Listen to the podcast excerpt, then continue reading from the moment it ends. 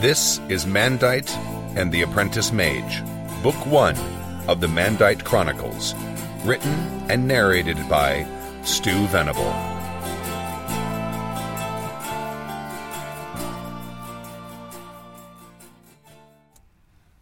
Chapter 24. We rode back to the great city of Eldamy with the remnants of the Lord Field Marshal's army. Lord Field Marshal Bramstone had fallen in battle, as did many other brave souls. Jass spoke nary a word during the 7 days from the Watch Cave to the city. It was for the best, I thought. Give her lungs and throat a chance to heal. As we approached the eastern gates of Eldamy, Xavier rode up next to me and beckoned me to fall behind with him. We were now back among the tattered remains of the foot soldiers. Some wore grim expressions, others expressions of simple shock. A few had reached the point of openly sobbing. The others would join them eventually. Samana had informed me that their army was outnumbered 3-1 by Maroleths. They had been caught in a massive pincer maneuver, being attacked from the front and both flanks. The two armies became so intermingled, the Lord Field Marshal's artillery was all but ineffective. She also lamented the absence of Basma, Cardinal Mage of the South, and the most powerful war mage in recent history. It was then that I was struck by the full weight of our actions aboard the Scarab when we engaged the Duchess Adina. Had I not pushed the bow of that ship, perhaps a full volley would have hit us, ending the engagement. Basma would have lived, and perhaps the Lord Field Marshal's army would have bested Maroleth's impressive array. Clearly, the Duke, the Lord Field Marshal, and the Cardinal Mages had a plan in place before we'd reached Eldamy. Would that plan have succeeded had I not interfered? And how many soldiers would still be alive? Perhaps, if I had chosen to stay in my comfortable rooms on Ekota Isle, none of this would have happened. Certainly, the crew of the Scarab wouldn't have tried to take the Duchess Adina. Basma would have made it to Eldamy, and the Lord Field Marshal would have had no need for me to act in his contingency plan. Torum and Bozel would still be alive, and Jass wouldn't be silent with grief over killing Torum. Xavier cleared his throat, breaking my line of thought, and I was thankful for it. "You realize she cannot remain your apprentice," Xavier said, kindly but firmly. I sighed. It hurt. But he was right. I had hoped that adopting an apprentice might raise my stature among the patented mages, but I realized that was a lie. I was hoping it would raise my own stature with me. It would make me feel like a true and patented mage. Yes, I don't have the resources to be a proper mentor. Or the knowledge, I admitted. "Samana has agreed to take her on as an apprentice. She will put in a word with the masters of the Collegium," he said. I nodded, blinking back tears. We sat on our horses as the army slowly marched by. I thought about my life on Ekota Isle. It really was a lovely place, but I missed the busy, chaotic city. I was feared, and sometimes respected, on Ekota Isle, and I got none of that here, but I missed home. "I am not cut out to be a mentor," I finally said. "Perhaps not, but you never know," he said kindly. "The masters of the Collegium go to great pains to match apprentices to mentors. They want to make sure each apprentice is matched to the right mentor. Otherwise, we end up with..." His voice trailed off. "Situations like this?" I said. "I suppose so," he admitted. We rode in silence for a while longer. We were moving slow and just off the road, so the infantry had passed us, and now horse-drawn cannons passed us one by one. "The Lord Field Marshal's tactics didn't work very well," he said, watching the cannons pass. "Makes sense," I said. "Marwoleth studied the siege of Eldamy too. It appears he learned lessons from it as well." Xavier nodded, saying, "And his experience was first-hand." As the last of the cannon passed, we got back on the road and picked up our pace. The camp followers were nearly a mile behind the troops, so the road was now clear. Samana and I agreed to petition the Duke to give you dispensation for breaking your exile, he said. That's kind of you, brother, I said, smiling faintly. It is the least I can do, brother, he said. Can I ask you a question? I asked. Of course, but I might not answer it, he said, smiling. When I used the brass cup, I got Samana. She said you had fallen in battle, I started. Did you? I asked directly. He smiled, but there was sadness there. No, I didn't fall, he admitted. You were another one of the Lord Field Marshal's contingencies, I asked. I was actually part of yours, he said. While the Lord Field Marshal trusted you, as I had vouched for you, he didn't trust your abilities, I'm afraid. There was an apology in Xavier's voice, but his words still stung, even though I knew them to be true. And Samana was part of it. She's a good actress, I said glumly. Oh, no. I was the only one who knew my part in the Lord Field Marshal's plan. Samana was in the dark, and she's none too happy about it, Xavier said. The Lord Field Marshal didn't trust Samana? I said incredulously. Nothing of the sort, Xavier corrected. Whatever you said to him when we met at the palace scared him.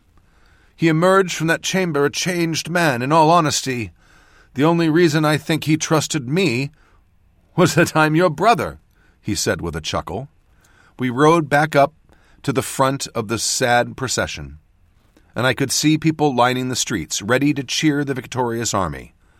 To either side of the road, just outside the gates, were two huge bonfires. The wind had picked up, so there wasn't too much smoke, but it was difficult to see the source of the fires. As we passed them, I saw piles of what I could only assume were ironwood doors. Atop each bonfire were large, reinforced ironwood gates. Then I noted that the eastern gates of the city didn't exist. There was an opening in the wall, but the gigantic gates there were missing. No doubt they were resting on the bonfires. I smiled to myself. Lord Field Marshal Thurrer Bramstone had been a smart and thorough man. He must have ordered all the doors and gates to be removed and burned. Perhaps he had told the Duke, who would have ordered their dismantling in Bramstone's absence. Perhaps the Duke ordered them set aflame as our victorious army approached, as a sort of tribute. But I didn't see a lot of celebratory faces among the Lord Field Marshal's army, and I understood why. There were far fewer of them marching back than originally left. I don't feel much like celebrating. I think I'll take Jass the long way about and head back to the Bonnie Scarecrow. I could use a bath, I said to Xavier. I join you, he started. That came out wrong. Not for the bath. We're a bit too old to share a bathtub, I think. We both laughed. I always hated that, I said. I hated it more, but Mother was trying to save water and the wood to heat it, he said. I just thought it was gross that I was swimming around in your filthy water, I said. How do you think I felt? He said, looking at me with that all-too-familiar glare. We both laughed. I called for Jass to follow me, and we turned south toward the Bonnie Scarecrow. Kadal and Dale rode with us. Xavier called out as we rode away. Look me up before you leave, Mandeight. This time we'll have a proper goodbye. I shall, brother, I called back. I hoped he was able to smooth over my violation of exile. That would be nice. After all, I really didn't want to spend the rest of my life in a cell. The four of us rode in silence for nearly an hour as we wended our way through the narrow streets of the outer city. Many of the folk in the streets bowed reverently as we passed. They, too, had heard rumor of the battle, but they gave us neither cheers nor adulation, only respect and quiet thanks.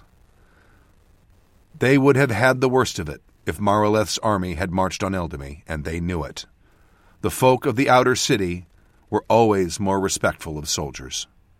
As we approached the Bonnie Scarecrow, Kadal stopped suddenly. "I don't think I want to go to that place right now. I want the other establishment," he said. I knew what he was talking about, and it seemed rather coarse conversation in mixed company. "Well," I started. "You want some whoring, do you, Southerner?" Dale interrupted. "Now just wait a—" I began. "It's okay, Mage. I'll show him the way. I'm a regular," Dale said. "Dale?" I said. "I'm scandalized." She looked at me and smiled. "Good," she said, and she and Kadal rode off toward Carnal Bliss. Jass and I reached the Bonnie Scarecrow, gave our mounts over to the stable boy, and entered the place in silence. She didn't want to talk, and I didn't want to force her. Frankly, I didn't want to talk either.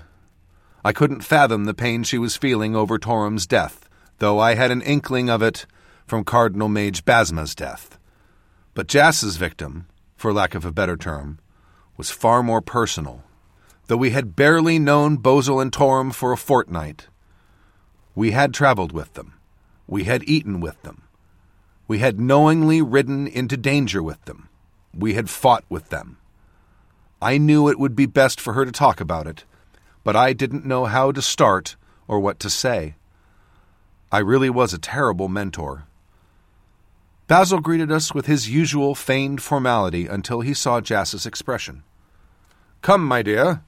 I'll have the maid draw a bath for you. Come along," he said, taking her arm gently and leading her slowly up the stairs. He ignored me entirely, and that was fine. I slumped down at an empty table, and some of the other patrons moved away. I'm sure I smelled vile, but I didn't care. Basil emerged from upstairs and joined me with a pitcher of brown ale and 2 cups. He filled each cup and handed me one, raising it in toast. I did the same. He looked at me in the eye and said very seriously, "To surviving." I nodded to him and we drank. I blinked back tears. Survive. That's about all we had done. "I'm going to give Jass up to the Collegium," I said. "I don't have the skill nor disposition to be a mentor to her." Basil nodded but said nothing, like a good bartender. "She'll do much better there. She'll learn the discipline that I can't teach her, and she'll need it. She's going to become very powerful," I said, trying to justify my decision to myself. "She does seem to have a good head on her shoulders," he mused. "I don't have the money to pay off my account," I said. He gave me a wry smile. "I didn't think you would," Basil said.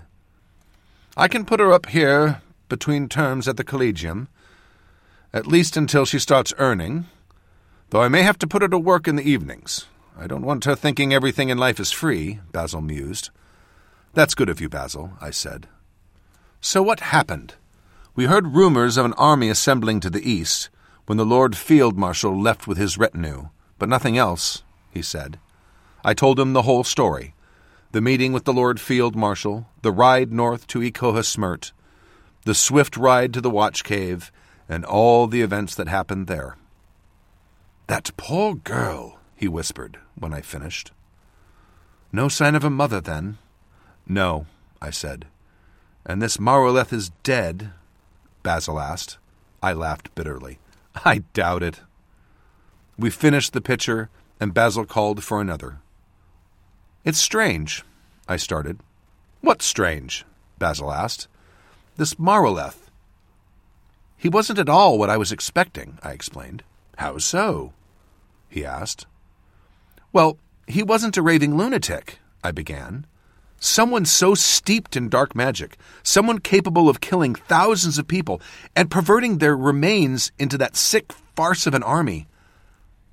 You would think someone capable of that would be utterly insane." "I would think so," Basil said. "But he wasn't. Not at all," I said. "How did he behave?" Basil asked. "That's the thing. He was polite, friendly even. He didn't torture us. He didn't threaten us. He fed us. He even joked with us," I said. "That is strange," Basil said. "And I think it was more frightening than if he had been a madman," I said, "that someone capable of such darkness could seem so utterly normal. Had circumstances been different, I could see him being a friend, "'Makes you wonder if we're all capable of such things,' Basil asked. "'Yes, that's what concerns me,' I said, and I quietly wondered about the missing forces of magic. Were there more? And if we had access to that forbidden knowledge, would we all end up like Marwoleth? Chapter 25. The next morning I escorted Jass to the citadel of the Cardinal Mage of the West, the home of my brother. I informed her along the way that Samana had arranged a place for her at the Collegium, and that she would be her new mentor. Jass only nodded, her face remaining expressionless. As we rode through the city, we could see the remnants of celebration. Each of the Cardinal Mage's citadels displayed beautiful Eldamic architecture. In fact, they were miniature replicas of the Duke's palace, with turrets, white stone from Highfall, defensive walls. We were led into the citadel and up one of the turrets to Xavier's workroom. It was large and palatial, with large windows letting in the breeze of early spring. Shelves lined the walls, filled with large leather-bound tomes. What I wouldn't give for a week in that room unsupervised. Two large tables dominated the center of the room. Upon them were pages and pages of writing, piles of books, and a few trinkets strewn about. Samana and Xavier were both there. "Welcome, Mandeight! And to you as well, Apprentice Jass," Xavier said as we emerged from the stairwell. "Xavier, Samana," I said, nodding to each. Jass said nothing. She crossed the room and stood next to Samana, looking down at the floor. "She knows?" Samana asked. "Yes, I told her," I said, with no small amount of shame. Samana stood and put an arm around Jass and said, "Are you ready to go, Jass?" She nodded, and they headed for the stairwell. As she passed me, she put a hand on my arm and said, "She'll be all right." They left. Xavier cleared his throat, and I wiped my eyes. "I have a few things to discuss with you, brother," Xavier said, motioning to a chair at one of the large tables. Then he sat down. "First things first," and he tossed a coin-filled pouch across the table. It landed before me with the muffled ring of coin. "That's your compensation," he said. "I spoke with the exchequer, and he agreed to double what he intended to pay. You'll find it's quite a sum." I picked up the pouch and hefted it with one hand. It was heavy. There was gold in that pouch. I put it in my purse. "What else?" I asked. He smiled, producing a leather folio from beneath scattered parchment on his table. I recognized it instantly. It was the same sort of folio that held patents of magic. Tooled into the leather was the symbol of the Collegium, a series of intersecting triangles. "You can't be serious," I said with disbelief. "It took some convincing, and Samana was far more insistent than I should mention. But yes, these are your patents of magic," he said, sliding the folio across the table. I unwound the leather cord from around the button on the front and opened it. I read the cover page. "Be it known that Mandeight Birdstaff is a fully patented mage of the Sovereign Duchy of Eldamy, as confirmed by the Masters of the Collegium and approved by His Grace, Duke Elkis, the 434th. "I don't believe it," I said, looking up from the folio. "They are true and legal patents," Xavier insisted. "I even asked His Grace to sign them personally, which he did. That is his signature by his own hand." "So my exile is ended?" I asked. "Not quite. Your exile has been stayed on a probationary basis. You must present yourself to the Collegium or one of the Cardinal Mages whenever you come to Eldamy, and at some point in the future, at a time of your choosing, you'll stand before the Masters of the Collegium for your graduating inquiry, your trials. If you pass that, your exile will be permanently lifted," he said. Then he stood and extended his hand, saying, "Congratulations, brother." I stood and we shook hands. "Thank you, brother." He sat back down and began rummaging through the clutter on the table. "There's one more thing I want to discuss with you. Ah, here it is," he said, producing a small stone pendant hanging from a silver chain.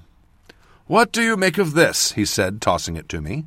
I looked down, and carved into the stone was a symbol of the Force of Undeath, or Spirit, or Soul, as Marwoleth had called it. I summoned the Force of Magic and examined it. This is intricate work. I've never seen anything like it except for that object in the cavern. Did you have a look at that? I asked. I did. It was mounted to the cavern floor, so we couldn't remove it, much like the large spyglass. There were very intricate enchantments holding both artifacts in place, and if we tried to break them, we would have broken the other enchantments, rendering the objects useless, Xavier explained. I examined the spells of the pendant again. There are magical links within this enchantment, I said. Gods, more than I can count. Yes, you are correct, unfortunately, Xavier said. You found this on Marwoleth, I said in sudden realization. Just so, Xavier confirmed. His spirit, or soul, seems to be connected to others through this somehow. I figured that wasn't the end of him. Down there smashed on the rocks, I said with a frown. Correct. No chance of that at all, Xavier said grimly. So there are more of him, I asked. It appears there might be many more of him, Xavier said, and it's very likely the rest know that this one fell, though I suppose it's possible that he was the last. But why would he bother wearing this then? I asked. Exactly.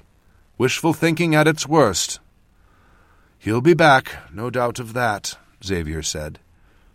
He called the Force of Undeath the Force of Spirit or Soul, I said. He could be correct, Xavier said. We know little of that force. He had mastery in other forces, I said. He could render himself and his undead invisible. I suspect using something like a force of light. Really? Xavier said, genuinely surprised. Then realization washed over his face, much as it had mine. It seems rather obvious now that there would be such a force. Yes, it does, doesn't it? I said. But we know nothing of it, and it isn't taught at the Collegium. That does seem strange, Xavier mused. The two of us mused over this for a while, then I remembered what Maroleth had said about the patents of magic and forces we weren't allowed to learn. What do you know of the proceedings when the patents of magic were established? I asked. Very little, I'm afraid, Xavier admitted. We know such a law was passed, and that the verbiage of the patents were written, and that the masters of the Collegium were granted the right to present them. Other than that, very little is known. I've seen no record of the deliberations or debates, no record of discussions between the masters and the Duke's viziers. Doesn't that seem strange to you? I asked. It does. You think the force of light was intentionally removed from the curriculum, he said. That's one explanation, and probably the most likely, I said. That's something worth investigating, I think, he said. As do I agreed. I wondered if the masters of the Collegium, back when the patents of magic were established, had to agree to remove certain subjects from their curriculum. It seemed likely. Was that knowledge lost? Or did the masters of the Collegium secretly preserve it? It seemed unlikely that they would let such knowledge die through the generations, even if it was forbidden. Then my mind drifted back to the Watch Cave, thinking of my brief conversation with Maroleth. Xavier eyed me suspiciously. "What is it?" he finally asked. "I spoke with Maroleth," I said. "He called himself an Archmage, and he wasn't joking." Xavier frowned, and he nodded slightly. The term Archmage was used to describe certain mages, but you have to go back to rather old texts, and they're very rare, Xavier admitted. So there once were Archmages, I asked. Yes, I found one reference from the Siege of Eldamy that referred to Archmage Marwoleth, Xavier said, and there are a few earlier references to the term. So the patents of magic were established to prevent Archmages, I said, not really asking a question. It appears so, Xavier answered. If you would like to find out more about my writing, go to stuvenable.com.